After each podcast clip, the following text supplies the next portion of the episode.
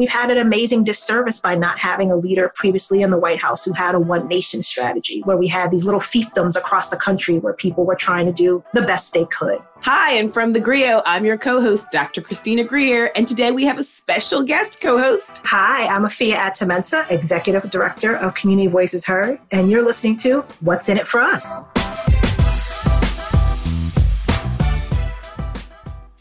So I'm super excited to have Afua here with me today. We're going to talk about three major things. Afua, first of all, Biden stimulus. I don't know if it's really enough to actually help Black families. I know $1.9 trillion seems like a lot, but I'm not sure if it really is. Two, these kids are still not in school. And I know you have thoughts on that because you have two kids still at home. And three, this Johnson Johnson COVID vaccine that's just come out to market. Some folks have some thoughts. It's a one-shot deal, so obviously people are excited, but we're not sure if it's as robust as the Moderna and Pfizer. What say you? Well, let me go ahead and go in the Biden stimulus. I'm going to say that it is definitely not enough for black families. Still waiting for the $2,000 a month. We know we need a lot more money for care. We know we need money for housing, jobs, black owned businesses that by and large have been rendered unemployed by this. So it's absolutely not enough. Children still in school. For all the parents, I am a mom of two children, and it is killing me we love them, but did we really know we would have to spend all this time with them while we were working? I didn't. So I'm dying inside. What you're seeing is just the shell of me that smiles and it gets excited when I get to be on podcasts with people like Dr. Greer. But these kids got to go to school. Johnson and Johnson COVID vaccine. While I'm happy that it's one shot, a little nervous, want to know more about the trials. And listen, I know different people have different experiences. And in New York, I'm just hoping that someone gets the folks together so we can figure out a way to do this vaccine in a meaningful, intentional, and equitable way. So Johnson and Johnson can help with that, maybe gets us to where we need to be. So, as always, we'll debate, discuss, and try and figure out what's in it for us.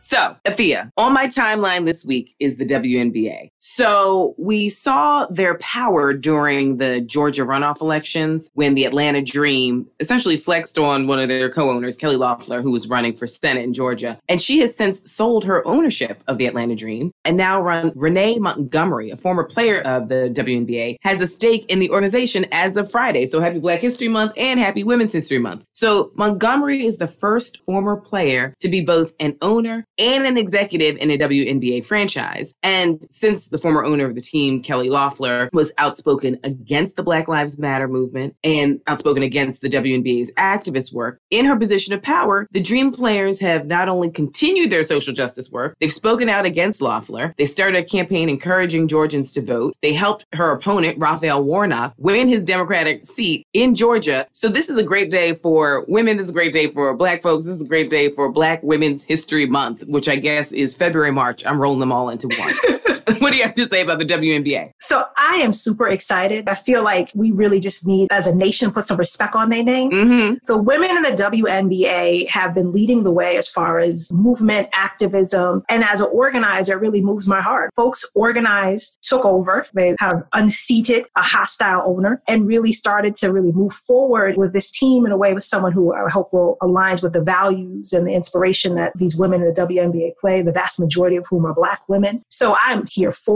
I hope they teach a class to some of their male counterparts. And I just really think it's inspirational. And as the mom of two daughters, I'm so excited to see it. And so many of these women in the WNBA are leaders in civic life as well as in sports and entertainment. So I'm here for it. I really wanted you on this week to talk about this organizing because you've been an organizer for, I mean, I know you look like you're 16, but you've been an organizer for a minute. And we've seen the WNBA's players are 65% black. So in 2016, the Minnesota Lynx players held a press conference. They wore black shirts with the phrase, change starts with us, justice and accountability. And that was in response to the killings of Alton Sterling and Philando Castile by police officers. We saw members of the New York Liberty and the Phoenix Mercury and the Indiana Fever. They also followed suit, which led their players players and organizations with being fined for violating uniform rules. And so WNBA rescinded the fines following the backlash, but these women still spoke out and still continue to organize. Even in 2020, they dedicated their season to Breonna Taylor and the Say Her Name movement, which raised awareness for Black female victims of police violence. So you mentioned something that I've been talking about. It's like, I wish this would spread a little more robustly to their male counterparts because we see certain players in the NBA stand out and speak up, but by and large, it seems to be women in sports that are leading the charge. Even soccer players who aren't even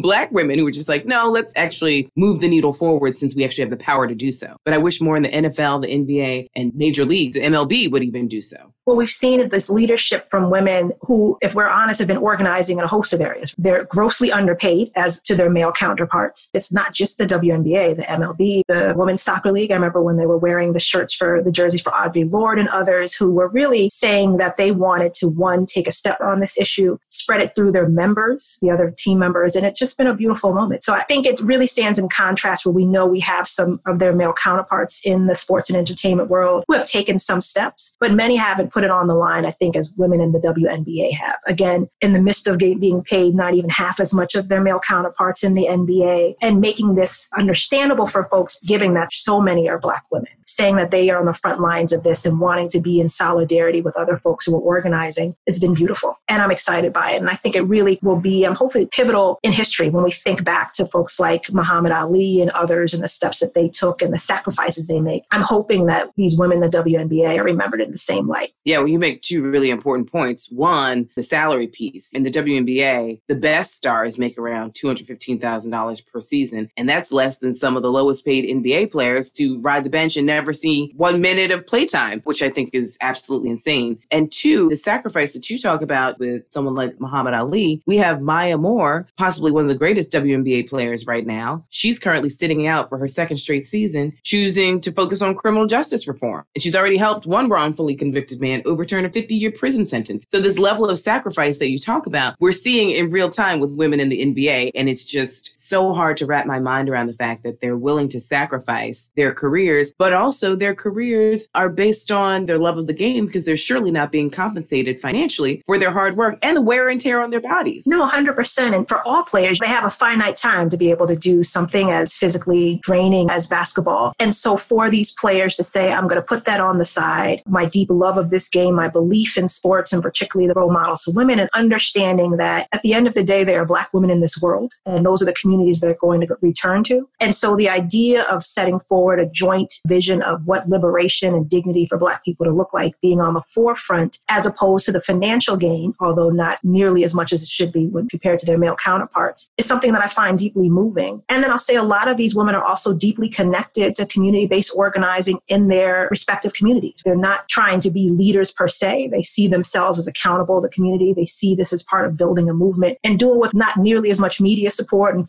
as others get, put it all on the line. So it's just a testament, I would say, to what we know that is the grace and amazingness of Black women across this nation. Well, it's really interesting because I feel like there are a lot of parallels with the work that you do with Community Voices Heard and some of the organizing that these women are doing. You're doing it with not the same level of resources as certain organizations, not the same level of fanfare. Anytime a Black woman is organizing other Black women, we know that the attention level from some of the big money crowd just isn't there in the same ways. Tell us just a little bit more about some of the organizing that you have done done and that you're doing right now to sort of uplift Black women in similar ways that the WNBA is doing as well? Yeah, thank you for that. I mean, right now, Community Voices Heard is really focused on moving from this performance that we're hearing on here about Black women, and it's the time for Black women that's usually devoid of any real work behind it, where we're organizing Black women across our state and others, asking them crazy questions like what issues matter most to you, and hoping to build connective tissue so that we can take action together, whether it's political action together and making sure that women are represented in all levels of elected office, action in our respective communities when we talk about schools being closed and what that means, but also showing up for each other with relationship building and support in these hellified times. So I'm excited that we're able to be in relationship with folks and have, frankly, partners and role models like some of these women in the WNBA who are showing that it's not effortless, that there's real sacrifices to be made when we think about this larger vision for what could be possible for our communities. It's worth.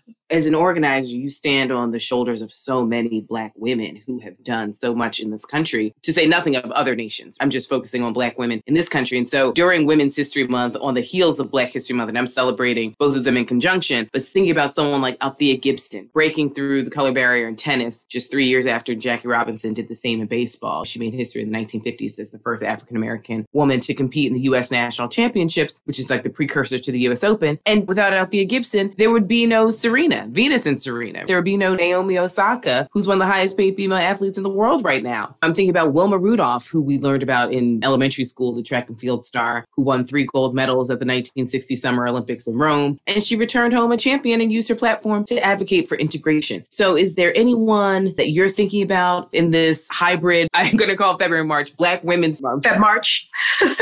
right now that's inspiring you? Yeah, there are a couple women. So I appreciate you lifting up Althea Gibson. You know, I live in the village of Harlem and Althea is a Harlem native. I'm thinking deeply about Fannie Lou Hamer and Ella Baker, who I know you're doing research on. I just think about strength of those women who have done the non-sexy but essential work of building community, of talking to people, of getting folks to take collective action together, sometimes dangerous collective action, being unapologetic about demanding dignity. When we're thinking of this kind of larger framework of the work of women like Nsé Ufot and Stacey Abrams and Latasha and so many others, you go back in time to the work that Fannie Lou Hamer and others were doing around, right, the Mississippi Freedom Party, right? Like all this infrastructure setting for 50 and 60 years later for us to still be moving forward this basic point as organizers, we say recognition action for dignity. So I am deeply inspired and humbled when I think about the conditions in which they had to organize and saddened, but still move forward to think about the conditions that we're still forced to organize in this day. But at the same time, feeling blessed to be in a space and relationship with dope sisters like yourself and so many others who are continuing this idea that we deserve dignity in this world and we go fight for it. Well, listen, I appreciate you being here. I cannot wait for us to discuss some hot topics. So for the months of February and March, it's my Black Women's History Month. And for our listeners out there, this entire month of March, I'm having nothing but dope Black women as my co-host. And so I'm so thankful that Afua got us started. And as always, we will continue to think about what's in it for us.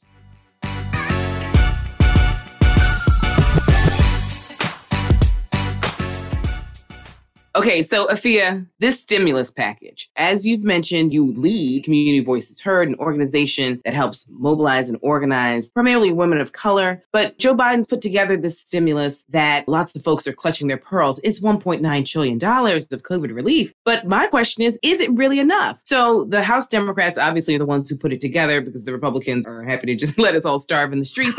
but it's direct aid to small businesses. It's a $1,400 direct check to Americans making less than $75,000 annually. It's an increase in the child tax credit. It's direct funding to state and local governments, which can get real loosey goosey. It's funding for schools and it's more money for vaccine distribution, where I got some thoughts on that when I think about our good friend Lori Lightfoot in Chicago, giving that money to police officers. But there's a group of Senate Republicans and they pitched a counteroffer of 600 billion that they felt was a more targeted approach. And they met the president and we settled on 1.9 trillion. And so lots of Republicans are saying, well, we don't have the money. That's a lie. We always have the money because if we needed to go to war tomorrow, they'd find it. We find the money. We find $91 trillion in about 20 minutes. So I still feel like this 1.9 trillion isn't necessarily enough because I don't know if it'll really trickle down to the families that you actually work with on a daily basis. And that's why I really wanted you to come on today because you actually see how this money works in action. Some of us are a little more removed from the real granular level of if this $1,400 check doesn't come in soon, we will have no place to sleep. We will have nothing to eat. So are you inspired that it's 1.9 trillion? Do you think that it'll actually do what it needs to do, especially from what you're seeing in New York and talking to your counterparts and colleagues in other parts of the country? I'd say it's a start. It feels stimulate. I'm not going to lie to you. Some of the issues that we deal with most are the issues that are facing so many people during this hard time. Access to affordable housing. We talked about care and access to education, getting folks back to family sustaining jobs. So we just look at those few areas for so many people, but particularly for our membership who are primarily working class, low income folks. This rent crisis is real. The first of the month comes every month. We've had 12 of them. Ooh, it comes so fast. Comes quick. I'm like,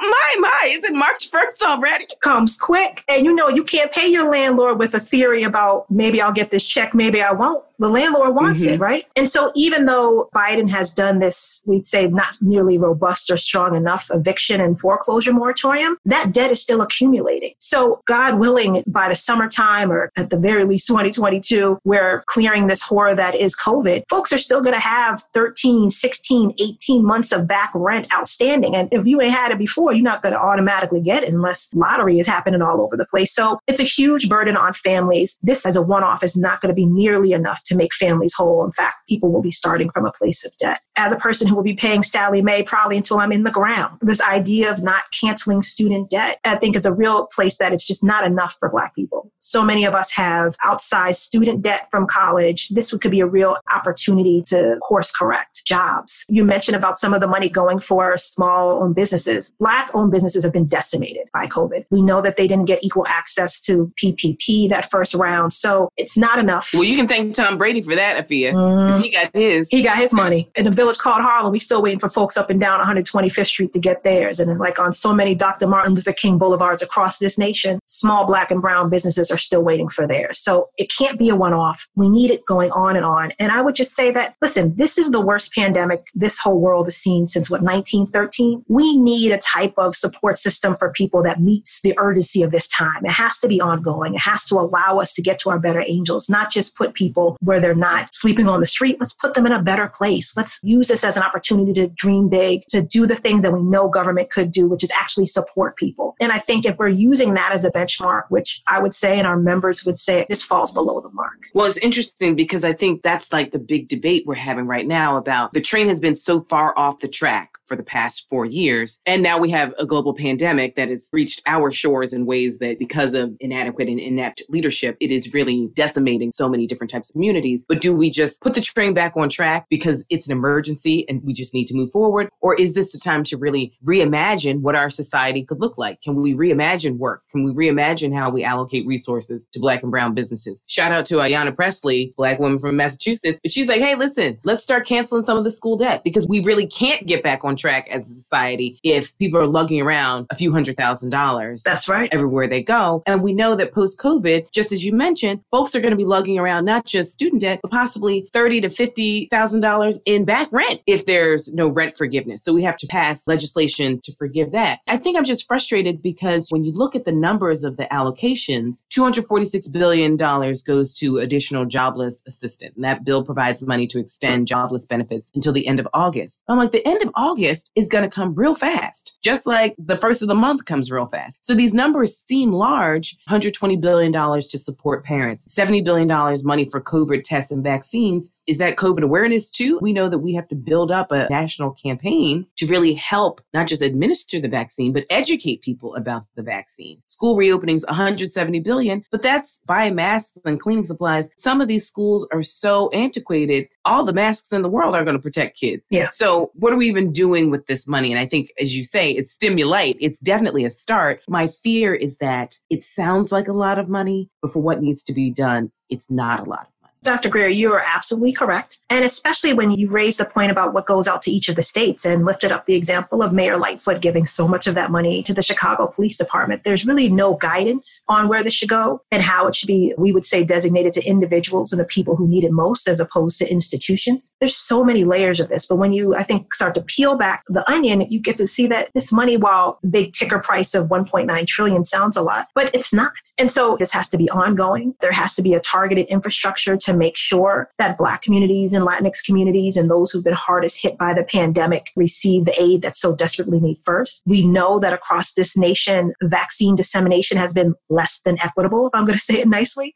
and we're missing huge opportunities to that point of imagining and creating a bigger, bolder vision to make this country better than how we got it, to really move towards our greater angels. I would say that that massive action of voting this new administration, it wasn't just to tinker around the edges. We would say that it was for big, bold ideas is an opportunity for dignity, for sustainability. Why wouldn't we have making sure that we're employing people with family sustaining wages to making sure that they're going door to door and doing education about the vaccine and helping to do rollouts in underserved communities like public housing developments, low income areas? These are things that are within our grasp, but sadly, mm-hmm. we lack the leadership and some leaders lack I'd say the spinal fortitude to make it happen at this time. And even the imagination. I feel like we could yeah. have a 21st century WPA, which is the Works Progress Administration for those of you who don't know, and that's where we employed artists. You work with a lot of women in housing projects. We can employ those women because they are trusted educators within their own community. We can employ them about not just telling people to take the vaccine, just vaccine education so people can make an informed decision. We could be doing so much more with the resources we have, especially with people who want to be at work and who are quite honestly trapped at home with their kids, which brings us to the second segment. These kids still ain't in school. Now, some folks,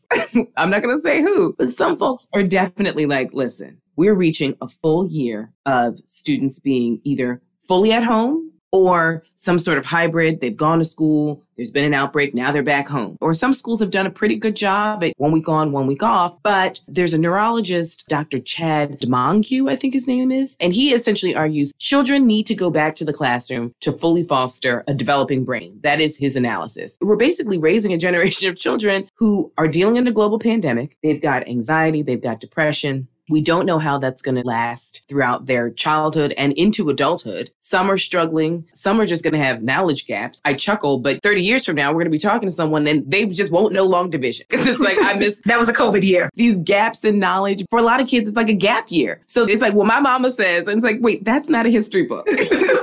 so what needs to be done to get kids back in school? And then also, I do want to get your opinion though, because there are some black parents who are just like, my kids are doing better at home with me. And even though it's hard, not having to deal with racism in the classroom and in the school, not having to deal with their teacher in the same way, like being on Zoom is a little different than seeing her every day and hearing those like snide comments, has been a boon for certain children's confidence and how they're able to actually just succeed in an environment. So, what is to be done? First things first, Oof. vast majority of kids, I think parents would argue, need to have their butts back in school. At least out the house. Even just for the social element. Yeah. So I would say to your imagination, imagination and some grit is what we're missing, I think, in this debate on a federal level. So listen, these kids got to get back to school. There has to be some structured learning. I'll say I'm a parent of two. At this point, my eldest is teaching virtual school like it's an app. I see her swiping. One screen is on math, the other screen is on, you know, Arthur.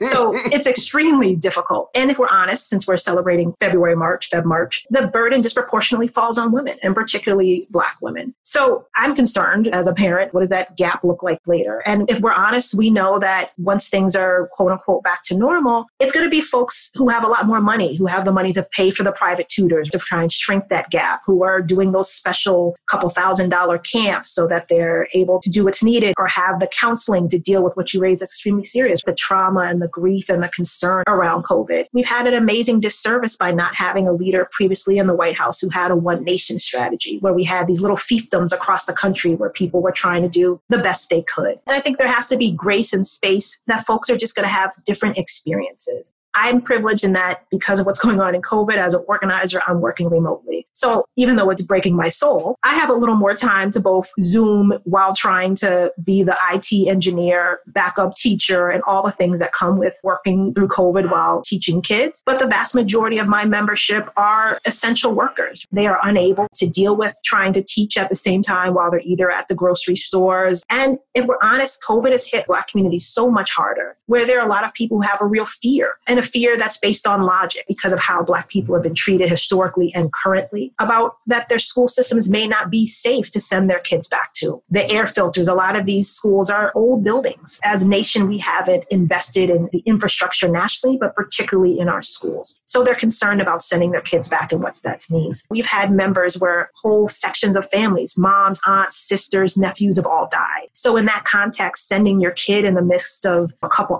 hundred other people is extremely terrifying.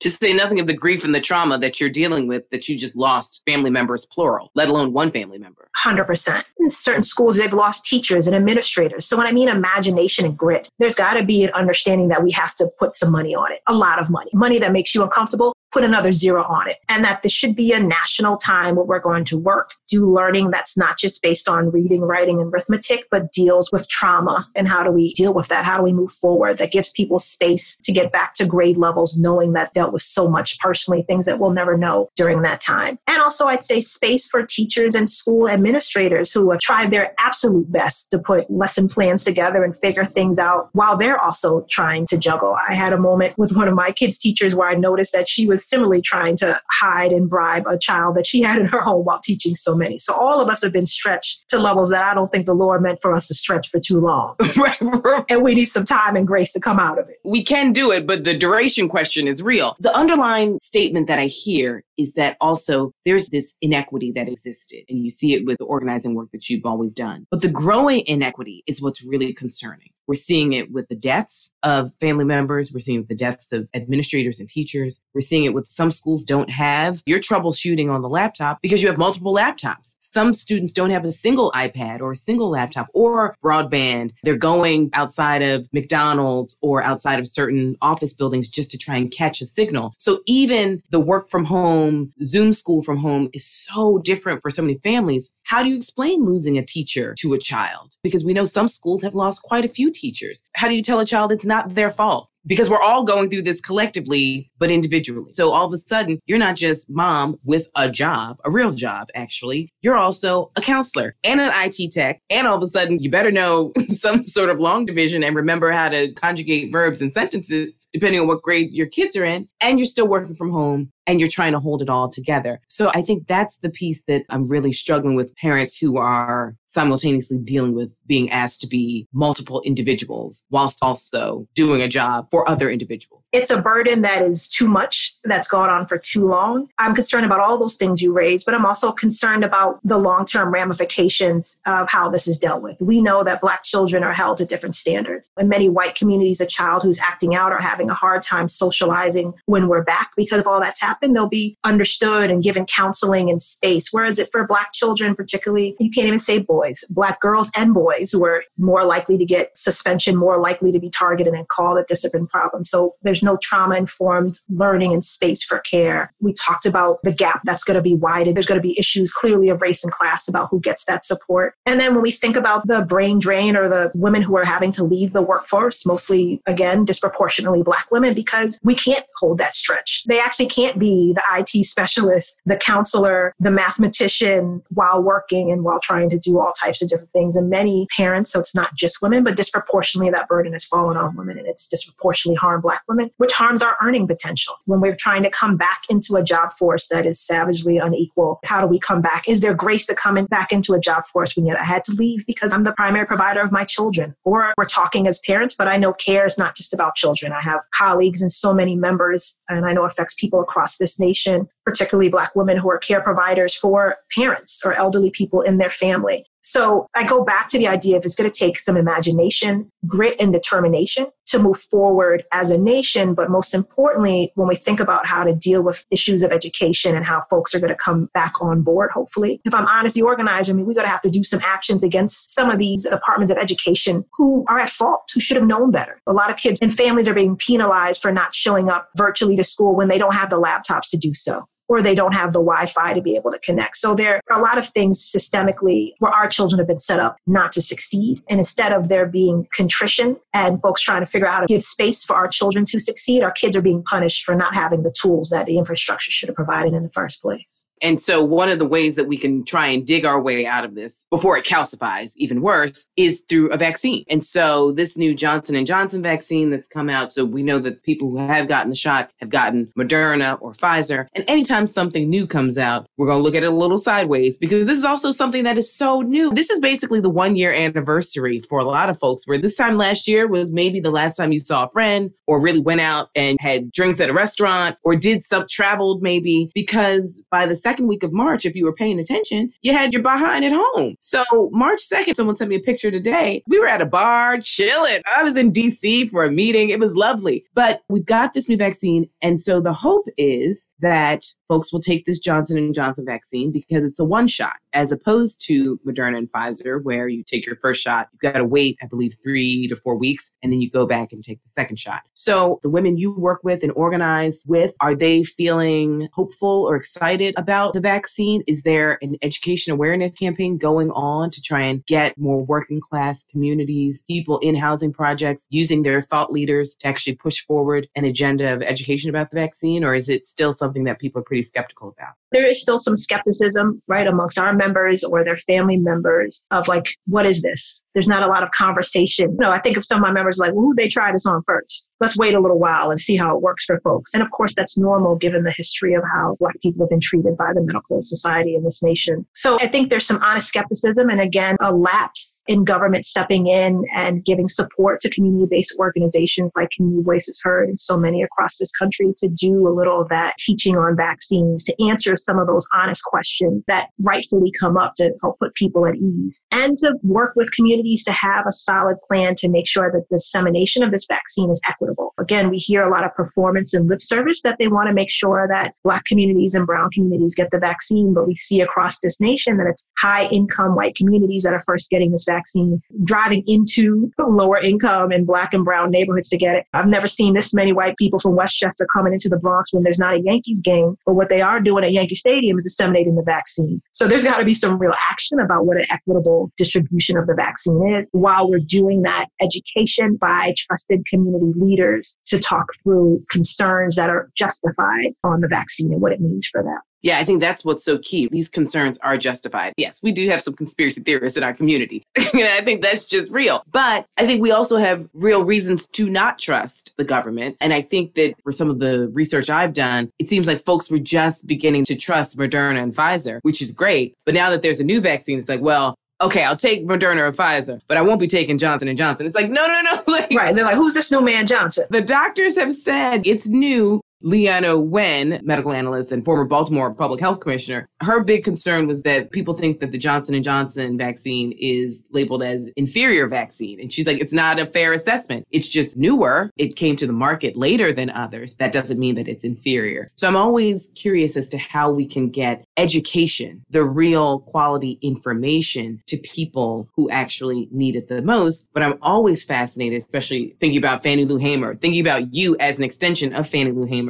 how you get that information to that person who's the nucleus in a community who can disseminate accurate information to people to help them make the best decision for them and their family so that we can actually get these kids back in school and we can actually finally meet up for our bourbon and talk about the world. Oh, amen. Because the bourbon is needed. Yeah, I think a lot of organizations we've had to take it upon ourselves. Like we've been sadly building with members who've had multiple people die in the household and them going and being thought leaders to other folks in either in their housing development or in the neighborhood to say, we've heard what the science has to say on this. What I can tell you is this is what it feels. This is my lived experience having lost three or four people, having to now be a primary care provider for a nephew because of this. So I'm going to roll up my sleeve and take this vaccine because what's been visited upon us this year, I don't wish on nobody. I think some cities and states have done that better than others. It's sad that a lesson that a lot of folks have to keep learning is we trust Black women is not just a slogan, it is absolutely a way of life. The people in our communities who folks know and have trusted for years, if they're on board,